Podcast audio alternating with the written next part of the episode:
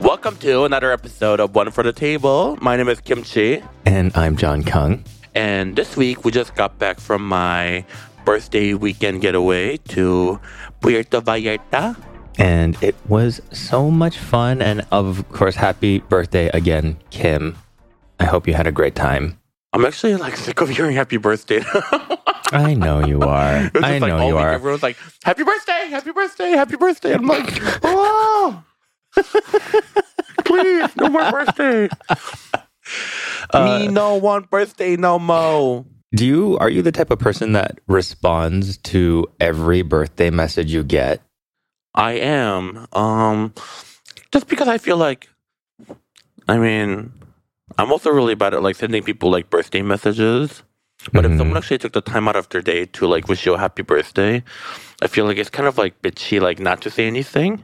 Yes. Even if it's short, it's like, hey, thank you so much. You know, I feel Yes. like just not responding at all to a birthday message is kind of like a fuck you. Would you ever just drop a like if somebody did it on social media? I guess like works too, but um, Yeah. I mean, it takes like two seconds to type in. You know, like thank you for your message. I used to, when I used to be on Facebook and my birthday was on Facebook, I used to respond to every single wall comment of happy birthday with like a semi personal message, and it would take days to fill out. And I think it was, I think it's been a few years already, but I took my birthday off of every single one because I was so tired of responding thank you to happy birthdays that people probably just now automatically like they probably auto send at this point and I'm just like I but I still but I still feel compelled to respond with with like some kind of thank you so I just took my birthday off of everything and I only Sign of a respond true antisocial person. I know. I would rather, I would personally rather not have anyone wish me a happy birthday unless it was in person, which is always nice, instead of writing thank you notes. Is this why you only have like three friends now? Um, yeah, I, I, I think so. Mostly, mostly so I don't have to say thank you to that many people. I think, I think that's why it is. That also, I right. do appreciate it when people actually like call me and say like, or FaceTime me and say like, "Hey, just want to wish you a happy birthday." Like now, Dad is actually special. Um, But I would what? prefer- no one FaceTime me this year. Oh, really? Yeah. well, you maybe it was also because you weren't in really you weren't in the country. Yeah, but does mean I my phone. Oh, you still have Wi-Fi. Oh, yeah, that's right. and I was fully connected to the Wi-Fi the entire time. So. well, well, it be like that sometimes. it do be like that sometimes.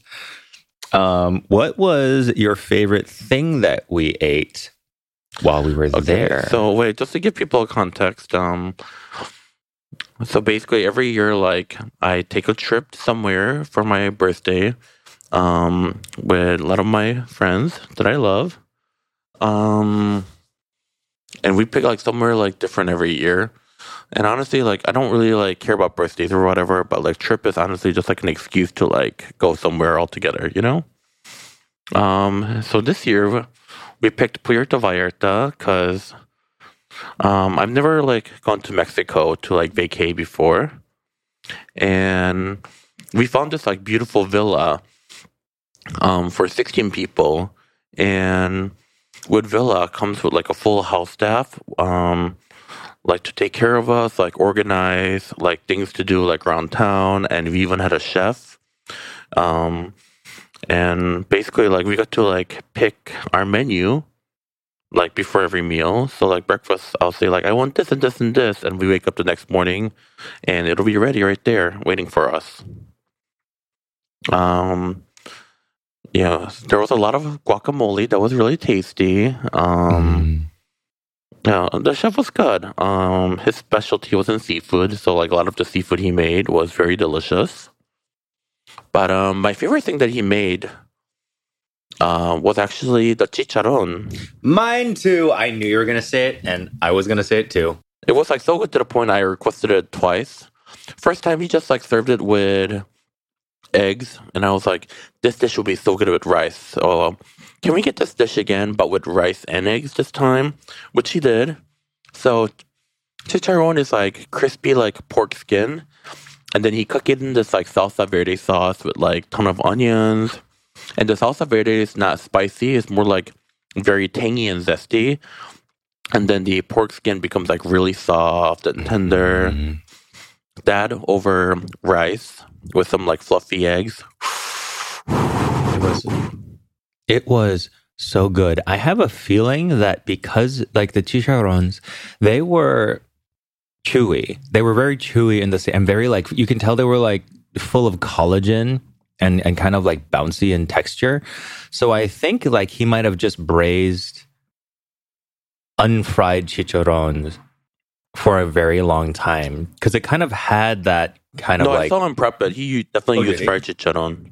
oh so he used fried chicharron and he braised that Yeah. because they held up so well that like I don't know. I felt like fried chicharron would have been well if he did it, he did it. But in my mind, I would have expected fried chicharron to be delicate if you were gonna put it in there. But maybe it just mixed No, it in with fried salsa. chicharron, once you like put it in the sauce, it rehydrates it. Oh, And then it becomes that soft. makes sense. Mm, anyway, I will probably try to make that maybe with a different sauce, but I really want to use chicharrones for stuff. And you can like microwave those pretty easily and not use oil. So, Oh, for sure. I mean, it didn't feel oily, even though it was pork skin. hmm Like, what sauce Not at all. you use to make your version of chicharron? oh, I have no idea yet. But like, even if you're adding it to like kind of like, um probably like a savory like a savory uh sauce that was based off of superior stock. So the the soup that you use for dishes like shark's fin and bird's nest is just based on this really really good chinese soup. And some of them some of the recipes some of the styles cook it so thick that the soup is almost like a sauce. And i would love that like chicharron texture mixed in with that superior stock kind of like shark fin soup taste. Because it's just like savory just the slightest slightest little bit of sweetness. Um and it has the that that flavor of like chinese the jinhua ham. I think that would go really well with it. I want to put that in there now I also think it would be really good to make it at Korean style because when you eat like pork bulgogi, um, it's been like marinated in gochujang, as you Americans say it, uh, gochujang, and Gochujang. like vinegar and like ton of like onion, green onion, um, and yeah, I feel like that would really be good too. Serve on like a bed of like Korean rice. hmm Yeah, that oh, that would be very good. That is, I mean, like even even that putting some of that into your budae jjigae would have been good. That would have been really good. Yeah. Yeah. Yeah, so basically, um, we ate nothing but like a Mexican food all week long. So as soon as we came back, we're like, Asian food. Me want Asian food now. Oh my god. So Jon ordered um sashimi and sushi, From and then I ordered Korean budae jjigae, which is like an army stew made of like spam, ham, rice cakes, um, ground meat, kimchi, uh, like ramen noodles. Like there's like a lot of random stuff in it. Mhm. Um, and it was very spicy and very delicious. And then we also got boba. we got boba. I mean, it was boba And- time boba. It's not as good as this boba right now, but it was it hit the spot. Oh yeah, and a lot of our friends um who were on this trip were majorly Asian, and everyone was like posting in our group chat like, I think they all ordered like Asian food too because we've been in such like an Asian food withdrawal. Yeah. If you, I mean, like that's even Little John, my boyfriend, the first thing he craves when he gets back from a business trip to like Dallas or like, I think he went to South Carolina for his job. Like the first thing he wanted when he get back, he was like, he wants dumplings, he wants ginger scallion noodles, he wants congee, all of that stuff. I mean, like if you, if you eat mostly Asian food most of your days, like you you will miss it so much. My grandmother used to bring rice with her, I think, whenever we went to like a non-Asian restaurant. She would ask where we were going for dinner. And if she thought for any reason that they, they wouldn't have rice, she would steam her own rice and bring it with her. You know, so many like Korean people are the same way. When they go on like overseas trips, they either have to bring like cup noodles or um like they land straight from the airport and they go straight to like a Korean restaurant. Mm, or they bring like Tabasco with them, so whatever food they eat, like they like douse it in Tabasco. Whenever I travel now, I do check a few things. I check to see if that place gets like Amazon delivery, like when I, you know, for international. Most places do, but not everywhere. Whenever I travel within the United States, though, I always check like their Instacart offerings and use that and depend and like pack my food needs based off of that. And depending on what you can get from Instacart over there, um, not not that they sponsor us or anything, I practically sponsored them at this point. Um, I might bring an entire kitchen in my suitcase.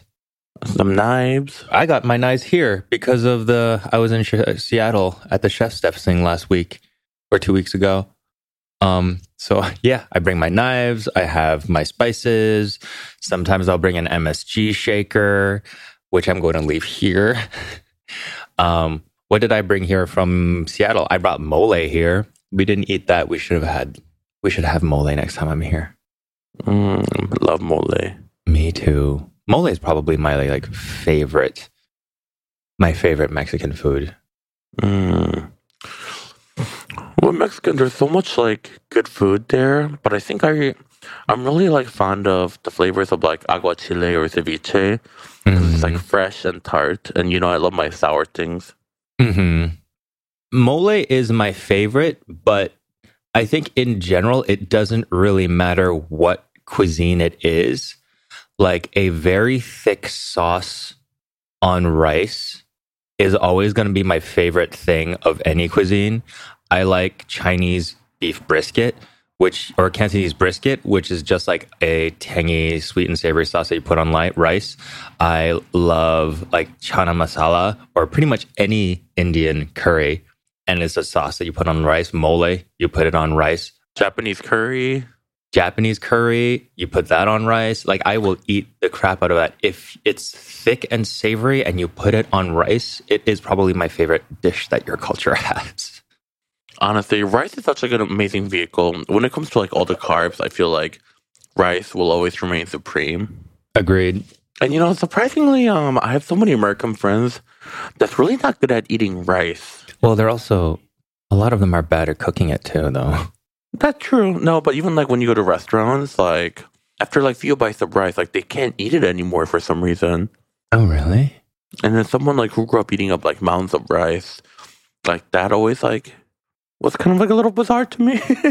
hmm Because like if like the carbohydrates and calories weren't a concern, I could eat like endless amount of rice. Yeah, yeah. That would. That's definitely.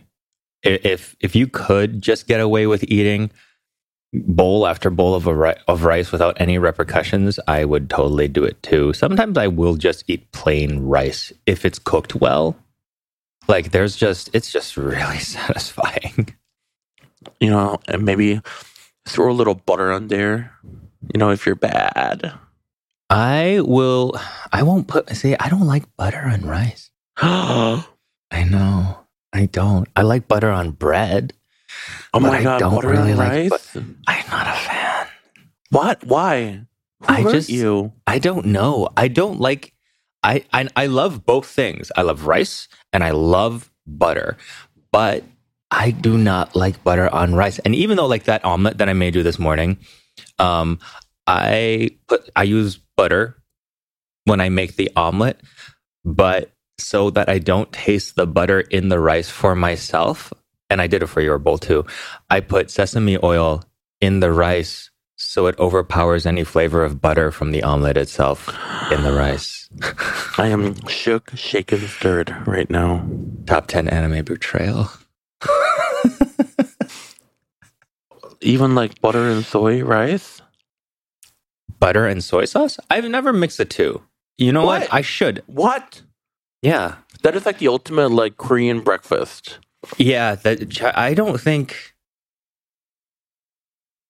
E- I- it's probably a reason why like Jewish people feel so safe eating Chinese food, because like the the idea of mixing like dairy in with rice for me was something I never ever considered until I started eating Korean food. Like Mm. Korean cuisine introduced the concept of cheese in Asian food to me, except for like those couple of Japanese dishes that they would have. And even then, like kare, karepan and, and stuff like that, it's like Japanese flavors in Western shaped food. So it still never really registered to me. Um, and yeah, whenever I ate butter in Hong Kong, it was in Hong Kong baked goods. So it still was not like Chinese to me.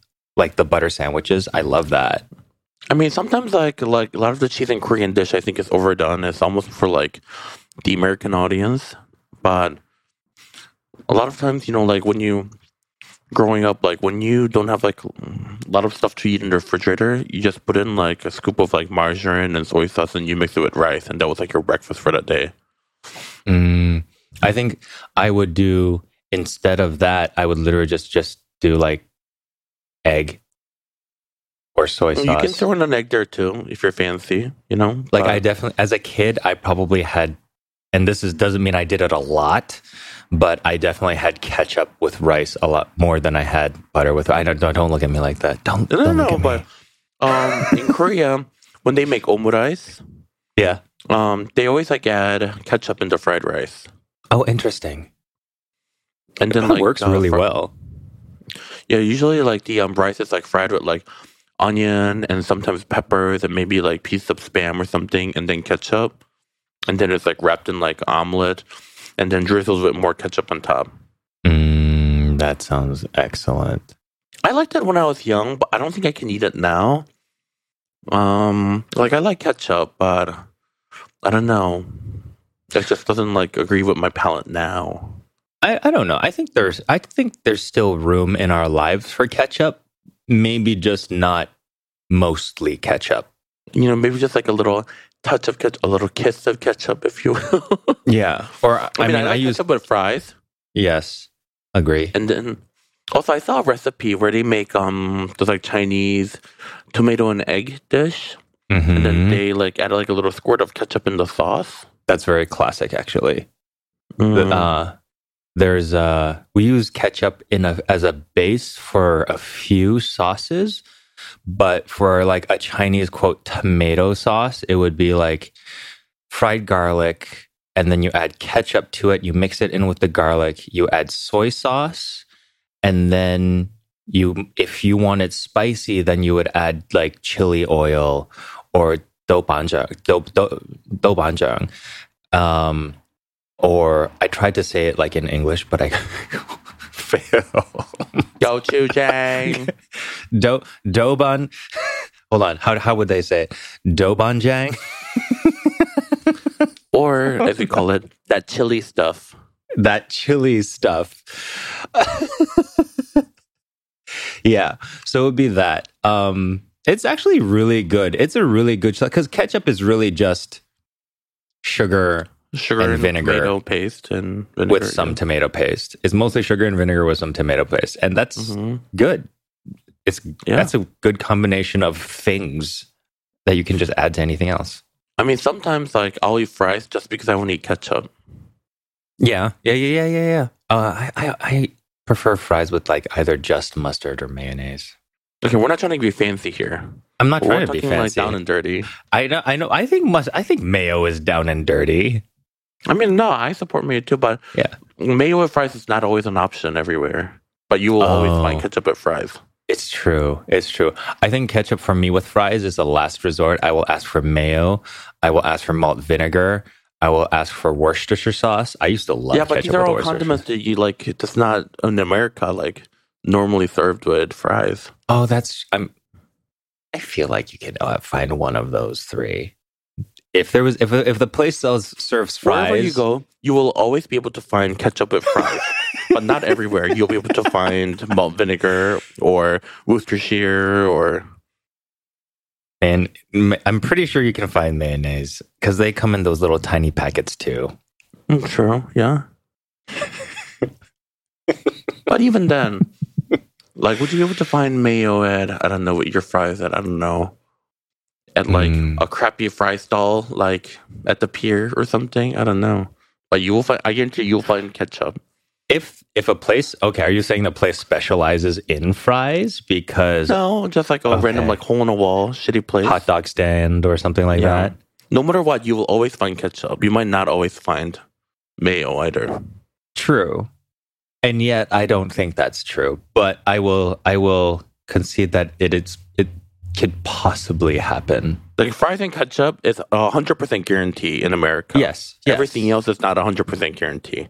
Yeah, okay. I mean, I I feel like that is a correct sentence, but I have not come across that in practice yet. Because what place But also, would you don't only have? places. You don't go to these places. I mean, I'm just saying, like, what place would have ketchup as the only condiment? Period. let's say if you got, let's say if you're at a movie theater and you got fries, they might have like mustard and ketchup, and that might be it. I do mustard because that's close to vinegar. Okay, okay, you fucking hipster. You're just so cool for ketchup. You just cannot admit to liking ketchup with your fries. I You just have to find some other condiment. Heaven forbid if you like ketchup with your fries. Oh no. Ketchup has to be the last resort. It is the last resort. It is. Actually, you know what? I will always go for ketchup when I'm having like nuggets. Mhm. I think I prefer ketchup over any other condiment when it comes to chicken nuggets. Fries, no. Ketchup's like the last thing I want, but chicken nuggets, it's like the first. Over barbecue sauce, over honey um, mustard. Over honey mustard. You pick ketchup over honey mustard. I do. I don't really care for honey mustard. You don't care for honey mustard. I, I'm I kidding. I don't care. I don't care. Dip whatever you dip whatever you fucking want. I don't care. Why do I care about condiment? but I do actually like. Actually, honey mustard is my favorite condiment for chicken nuggets. Oh, nice. If you could have any con, like, okay, besides the condiments that you usually have with chicken nuggets, what kind of like weird, um, what kind of weird, like, off the side condiment would you try right now with your chicken nugget? Think of anything that you usually eat with anything. What would you like to try for on a chicken nugget if you had the opportunity? Honey butter. Honey butter, nice. I don't know if it'll give you good. And just something that came into my head. I was trying to think. Seems a little weird. rich, but yeah, I would try it. I would. I like in my mind. I said like I want ketchup Mhm. on my chicken nugget, but like I also remember having wasabi mayonnaise one time, and I think that would be really good on a chicken nugget too. Okay, so then what is your ultimate favorite condiment for fries? Just one. For fries, it Mhm. would have to be mayonnaise. Okay. Mine is malt powder. Nice. That is actually a very good answer. That is a very good answer. Cause I love the flavor of like malt, but when you put like malt vinegar into fries, the fries get wet. so quickly and cold. Yes. Yes. But malt powder gives you the flavor of malt without making it cold or soggy.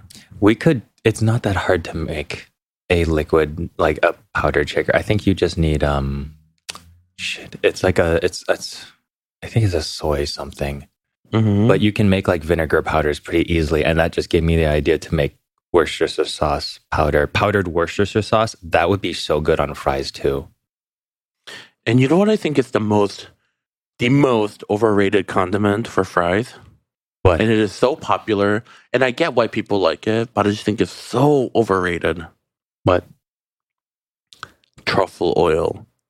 Oh truffle yeah, yeah. And most restaurants will like they use cheap stuff, and yeah, so they'll you like, taste scribble, like a little bit of like truffle oil, and they'll charge you like ten dollars, fifteen dollars for like yeah, small thing of shoestring fries.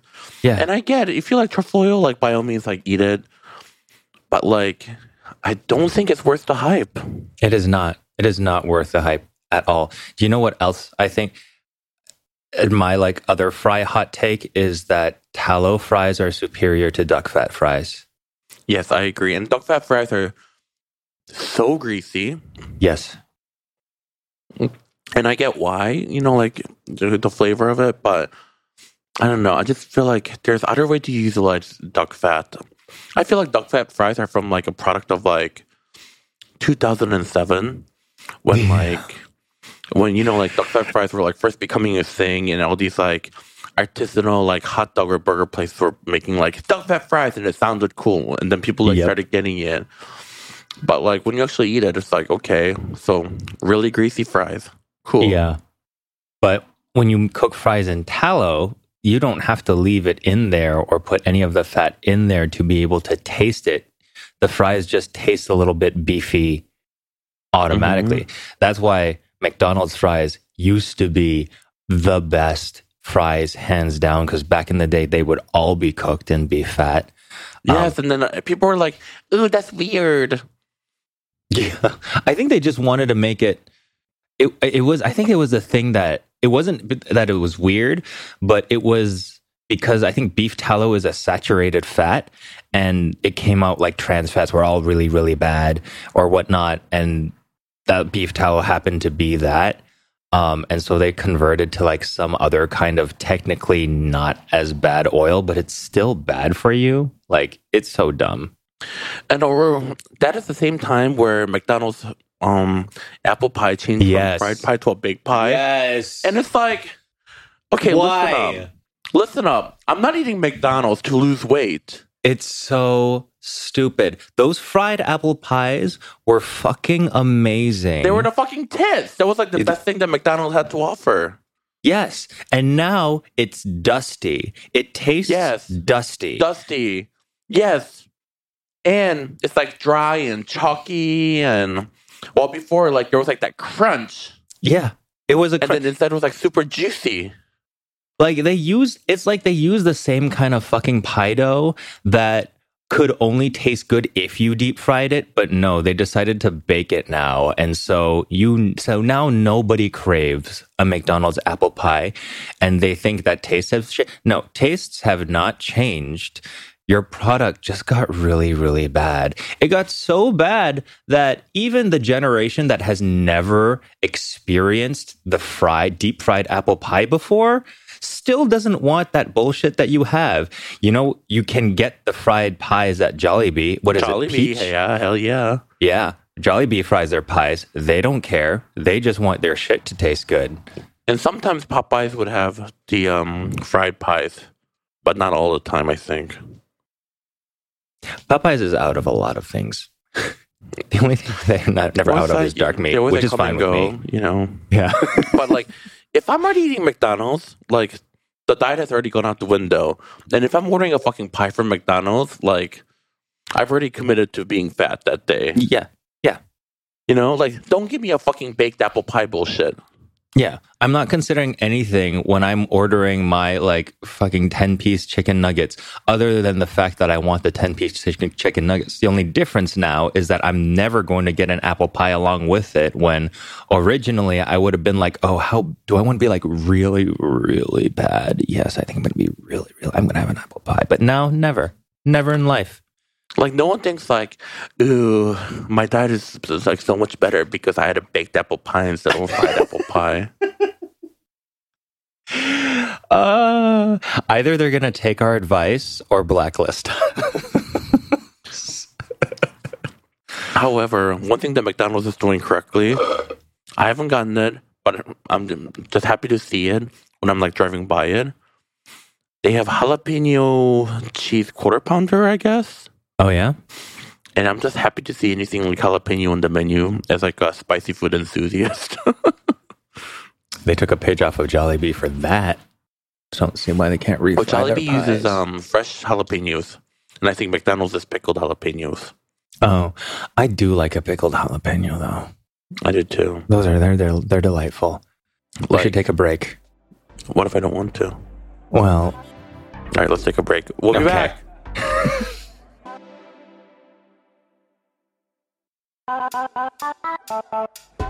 And we're back again. Sorry about that. Kim Chi had to answer the door to receive a cake. Little birthday cake from the Kim Chi Beauty staff, which is so sweet. And then after that happened, immediately after she received her cake, she got a she got her FaceTime birthday message. She somebody FaceTimed her, and it was Monet. And Monet she- Exchange. yeah, Monet X Change. We should just ask her to hop on this thing. Uh, she does like million podcasts. I'm sure like she doesn't need another one. thing she wants to do is like join another podcast, you know? Right. Our Uh, small little humble podcast. Yeah. that is constantly changing its format to keep things fresh and well, how, how does it go? New and fresh. New and fresh.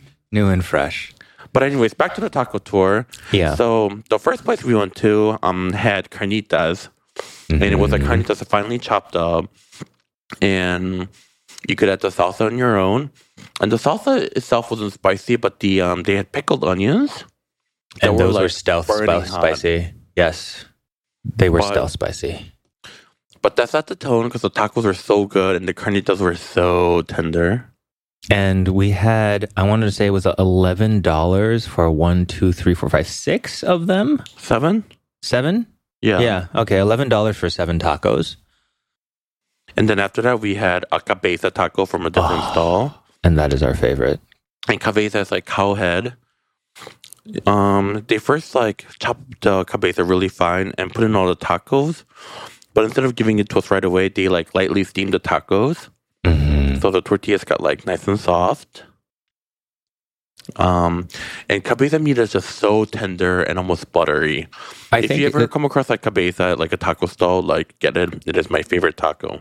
It is always so tender. It is always so juicy and so flavorful because you have to cook that head down for a really, really long time to get all of like the meat and the collagen off of there. And they probably what just cook the whole head in probably like a giant stew pot, like they make with pigs and head cheese or whatnot.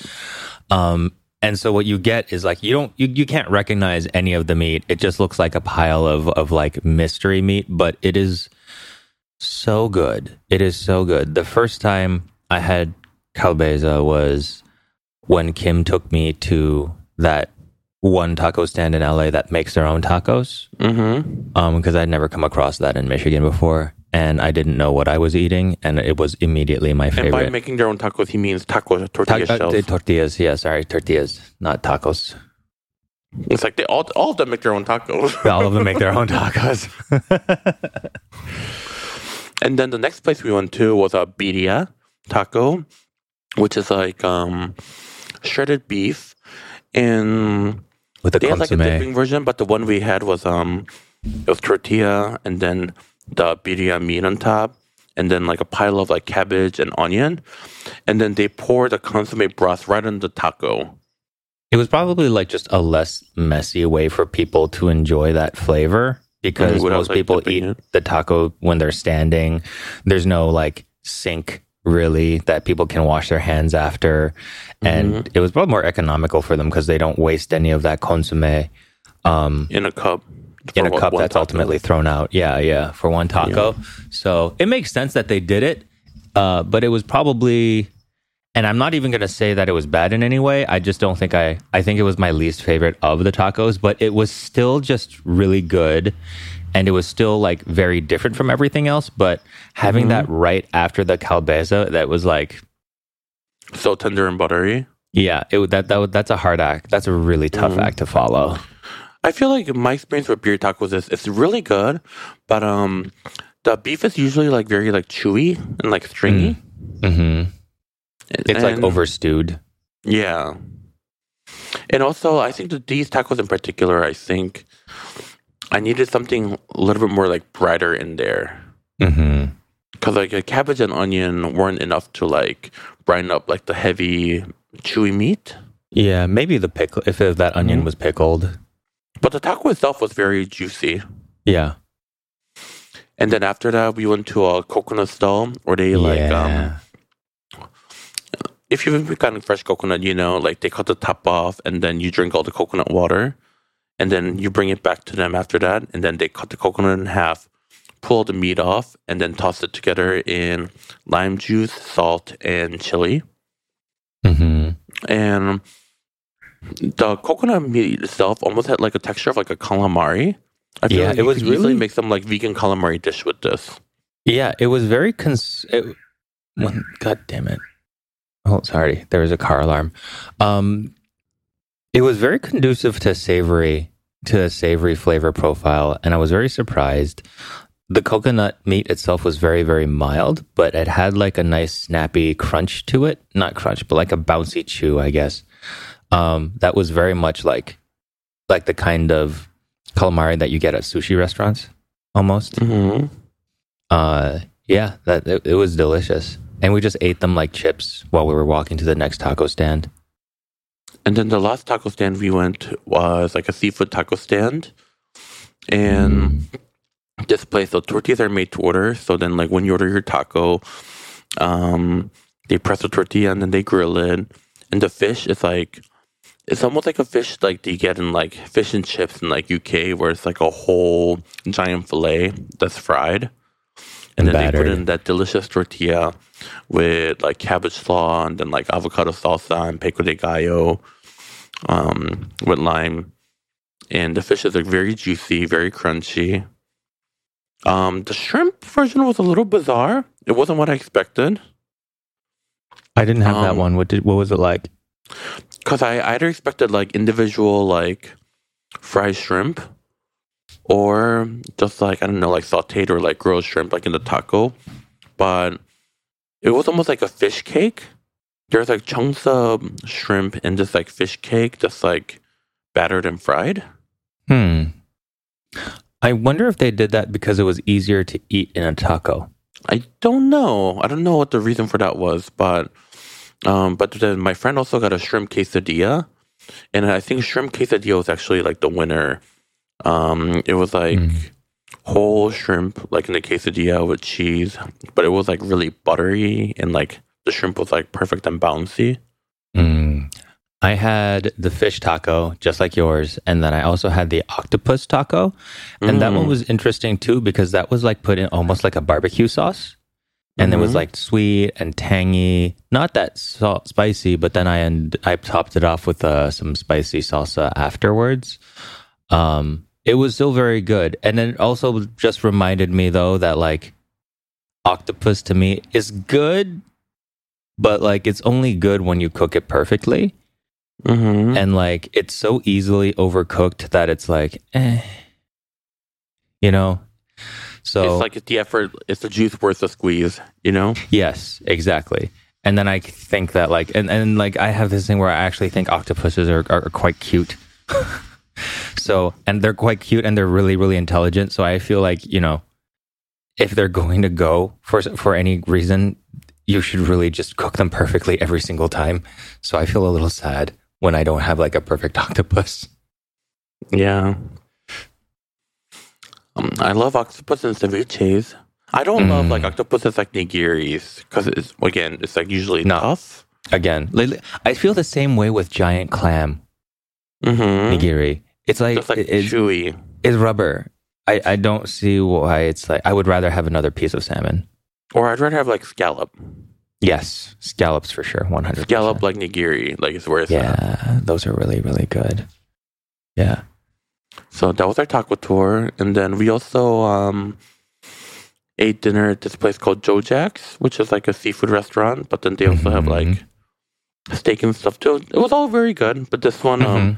everything was good, but it wasn't like worth.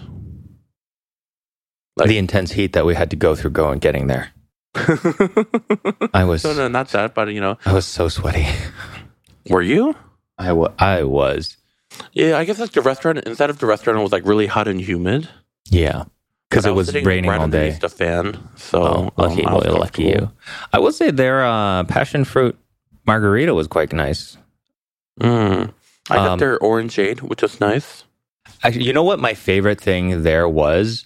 It was their shrimp and avocado tostadas. Tostada. Mm. Yeah.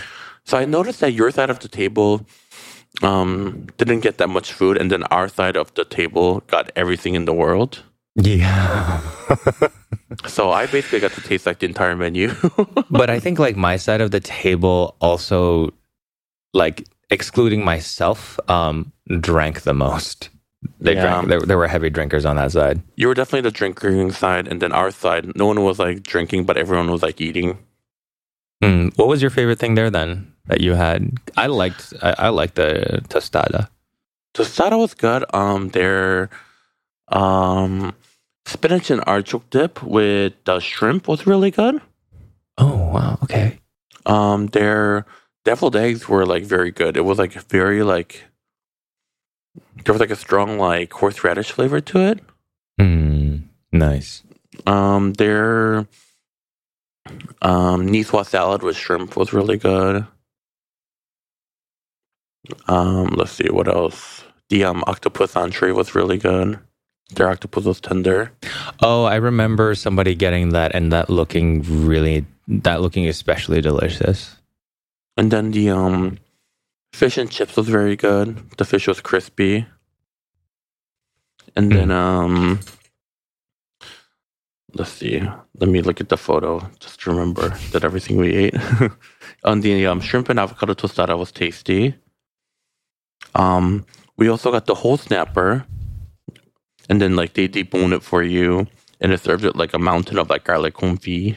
Oh yeah, I noticed that they deboned a whole fish table side for Mhm. whoever ordered the snapper. That was a nice service. I think it's because um a lot of like Americans don't know how to debone a fish.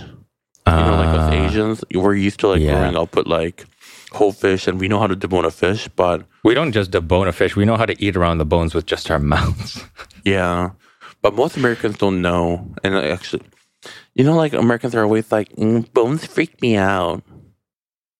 yeah. And then I also know so many Americans, like even like chicken, like they can't eat meat on a bone because like, you know, a lot of Americans like don't like to know where their food comes from. They don't like to be reminded that their food used to be alive. hmm And That yeah, is, like, they like, complain about like food being processed at the I same think, yeah, time. yeah, that is that is that's so true. I mean, like we're in this weird, bizarre world thing where it's like, um, folks who were like born in the '60s and '70s, like I think that's when food, processed food, became like really, really big. Um, and so from that generation on, there's just like a subset of people plus their kids and their grandkids and great grandkids who just like don't understand that you need to grind meat down, ears, nose, uh, you know, all parts of a pig to make sausage. You could use just meat, but companies are cheap and they just don't. And other parts of the pig also taste good too. Um, and then with the millennials, we started uh, going back to whole animal and and like less waste use of their of meat, more respectful use of, I guess, processing animals and using animals in our food. But I think a majority of us still don't have that like connection. A lot of a lot of people like lost their connection to food. And even me, like it's not animals that grow it's not animals that gross me out that I still have to deal with. Like I still have to come terms with terms uh, with bugs in my vegetables. Like I still get freaked out so much, and I buy from farms that don't use pesticides because it's that bad for the environment. So I, I buy from local farms and farms that don't use pesticides. But every now and but that means every now and then when I open or shuck my own corn, there's going to be a giant ass worm in there that's eating half that corn. And every single time I throw that shit across the room because it freaks me out so much. It startles me and I'm just like, ah. But I know that's like that's like me trying to deal with my lost connection to food. That reminds me, like when I was young in Korea, my grandmom w- would always like steam chestnuts. Mm-hmm. Um, but before you eat the chestnuts, you check the outside shell to see if there's like any hole in it. Mm. And if you see one with a hole, you have to throw it away because um, if you crack that one open, there will be a giant um warm that's been steamed, like waiting for you. and, you know, like, like the hole's so small that you don't even notice it, and you crack it open, and half the chestnut is like a giant worm. and you know like in some like not saying in your culture, but like there would have been some situation where like that was probably a delicacy in its own right. Like, because Mhm. that that's like the protein, and probably in some cultures, like, oh, that you got the good one, you got the lucky one. It's like when you're shucking oysters and you see like a tiny little crab in there. I Mhm. think I remember like reading that that was like Abraham Lincoln's favorite part of the oyster was like the oyster crabs inside, and he would just eat those. And yeah, it's like these little things that are actually parasites also end up being the delicacies. What are the other examples of like the uh, parasites being delicacies? Corn smut, Uh, I, this is not a parasite, but um, it's a fungus. you know, like the um, fried like silverfish, like a tiny fish that you can get at Chinese restaurants, like fried as whole, and you get like a plate full of them, like tossed together with like salt and pepper. Silverfish. They almost look like anchovies. Oh, we call that white bait. The really, really White small bait. ones. Yeah, like, Chinese restaurants Those are call so it like good. small silverfish. Yeah. But if you get them the right season, the inside of them are like jam filled with fish eggs, hmm and it is Yeah. so good. so so good.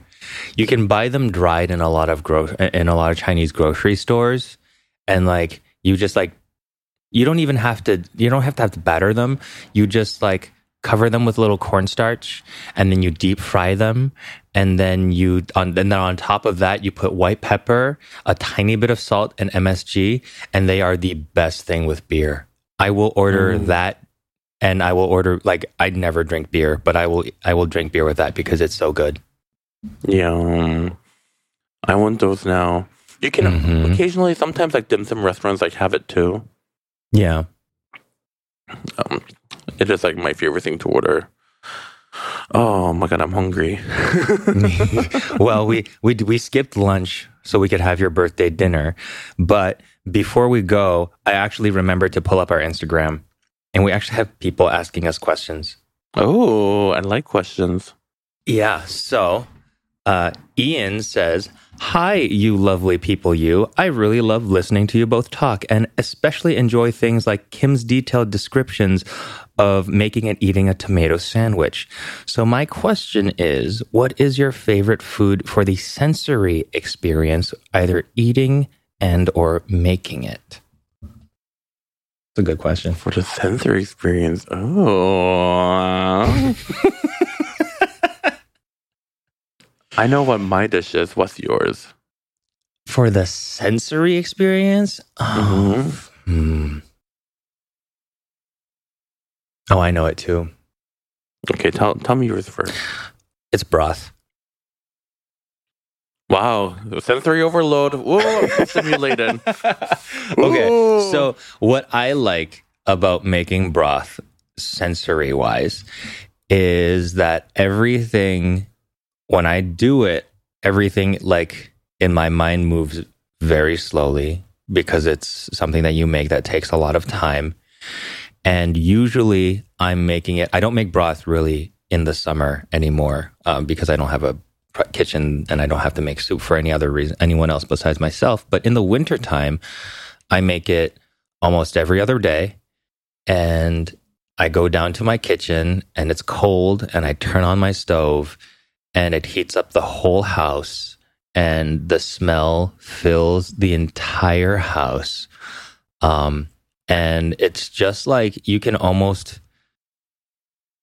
if it were like an animation, I would be getting out of bed and the everything would be blue. And then the minute that I start making the soup or the broth, things coming from the pot, like color and warmth and reds and oranges, would just like permeate, slowly permeate the whole house as I was making it. It's not even about putting things into the pot itself. It's what that pot of broth does to my home in the winter time. And that's why I love making it. Mm. So my answer might surprise you, What is it? but it's actually a pasta. oh, Italian. I don't even know if it's Italian. I don't even know what this is. It's just like my own creation. Uh, But um, it is my favorite way to cook a pasta. So first, this is what you do. First, the noodle has to be either angel hair or spaghetti, but I prefer spaghetti. I feel like spaghetti is like the perfect balance of like a mouthful. Um, and obviously, like you cook it to like al dente. And while the spaghetti is boiling in a pan, you heat up olive oil and garlic. I like to use a generous amount of garlic because I'm Korean. Um, on like medium heat because you don't want the garlic to burn. Mhm. And when the room starts to feel like the warm garlic being toasted, and before there's like fully toasted and brown, you pop open up a can of anchovies Oh. and you oh. toss that anchovy into the olive oil. And what happens to the anchovy is the anchovies disintegrates into the olive oil with the garlic. And then your entire house smells starts to smell like fragrant garlic with like a little like fishy from like the anchovies. And you toss in a little chili flakes for good measure. And then when your pasta is done, and I always like to take the pasta out a minute before it's done because it's going to continue to cook in the pan. You toss the pasta into the pan with the um, olive oil, garlic, and anchovy mixture. And then you, you also put in like a little scoop of like pasta water, just, you know, everything can get tossed better, right? Mm. Now, if you have Italian parsley, I can chop it up and put it in there too for a little color. And then after that, I pull the pasta out. And in a bowl, I line the bottom with fresh arugula. And I put the pasta on top and I toss the pasta into the arugula and then I wilts the arugula a little bit. And on top, I sprinkle a little Parmesan Reggiano or Romano, what pecorino, whatever, whatever, like salty grated cheese you got on hand. And it may sound a little bizarre, but the end result is like you get like the um, bouncy noodles from the pasta, and then like soft sweetness from the garlic, and a little bit of salty fishiness from the anchovy, but it's not fishy at all. Mm. And then saltiness from the cheese, and then you also get a little crunchy from like the arugula. Even after arugula wilts, like it retains that like a little bit of crunch. And that is like how I like to cook my pasta, and that's how I um yeah, that's my sensory dish. Why don't you ever make this for me? I, I mean, it's not something I'd ever make for anyone because it's such like um nothing recipe. Like it's nothing fancy or special. It's just something I make for myself. Like when I'm home alone. Oh, well, I But would like to eat your pasta. well, I'll make it for you one day. Okay. Um, this one is from Sam. Sam. Um, oh, actually, hold on. It's just a YouTube video that they sent us saying that this other person is reacting to horny TikTok chefs and that we should watch it. Are you Um, on it? I'm not. It's a long. Vi- oh, I looked at it. It's a long video, and I don't think we like that. Could be something on its own. Mm. I don't think I'm in it. He didn't say that I was in it, but I feel like if I was in it, he would have said that, right? Mm. And So also, I'm not like, I know I was in that article that was released a couple of days ago while we were in PV, saying that like meet the the thirst trapping chefs of TikTok, when really they should have just said like meet the whore chefs of TikTok. Um, but like even they said in the article that like I was the most subdued one, and I don't feel like I'm a thirst trap chef. I'm not like Donut Daddy or or Cedric, right? No, but I mean, Yeah. you're like shirtless half the time, or you're in like tank top. I'm in tank tops, but it's hot. What am I going to do? And never in the wintertime. Boo fucking who? Excuses, excuses. You know you want to show off the fruits of your labor of all the time you spend at the gym. I mean, You'll never admit it, but you like it. well, it's tax. The gym membership is tax deductible if I bring it to work. So I saw you flexing in some videos, don't lie. I don't flex in my videos. I saw you subtly flexing your little tits. I don't. Your little pecs. I know. Your little, They're just your little, your little, little nibbly pecs. They're not a nibbly peck. What the hell is that? How dare you? How a nibbly peck? your little nibble of a peck. so stupid. Uh, okay, I think we have time for like one more, and this one is a long letter. So, um, hi, Jon and Kim. Long time. Li- this one's from Shelby. Long time listener, first time writer. I listen while I get ready for work, so y'all make me hungry every morning. Ha ha ha. In LA, f- in the episode LA Food for the Table, the topic of tomato sandwiches came up. Being from the South, the tomato sandwich is both a delicacy and, quote, old people food. I completely agree. People from cold climates can't appreciate tomatoes like warm weather dwellers, as a ripe peak seasoned tomato tastes like summer in the best way. Um, oh, there's no actual question here. Well, I'll read Shelby, it I appreciate you. You have good taste. Yes. Tomatoes for all ages. Tomatoes all seasons. We love tomatoes. Yeah. Yeah, she was just is this whole thing about how much she loves the tomato sandwich. And um I agree with every bit of it. Although she does suggest that down south the preferred bread is super processed white bread. So they'll say bunny Mm. bread and Duke's mayonnaise. You know, there are occasions where processed white bread is so right. Like when you're making I like agree. Kraft Single grilled cheese, Yes. like I don't want it on any of that fancy bread. It has to be a processed white bread. You I feel the same way when making pork floss sandwiches. Like Mm. Wonder Bread, any kind of bread, the, the cheap white bread that sticks to the roof of your mouth as you Mhm. chew it, like you need that. And that's not fancy bread, chewy, snappy, smacky texture. And uh, you for some for for some like I guess childhood favorites, like you need that. That's so it's so important because it's more Like memory like a than tuna like salad quality. sandwich or like a egg salad sandwich. Yeah, yeah, agreed. So, yeah, I agree with Shelby. And she also says, Thanks for the pod. I look forward to it weekly. Happy munching. Well, in that case, so sorry I Oh, forgot to post last time.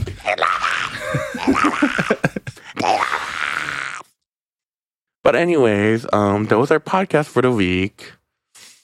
Um, if you like us, you know you're gonna like, comment, subscribe, share. And if you don't, you probably don't like us. Why are you even here? This is how we, this is new and fresh. This is the part that's new and fresh every time. Okay. Well, thank you for listening, everyone. And uh, don't forget to wish Kim a belated happy birthday on her Instagram and Facebook page. Uh, have a wonderful day.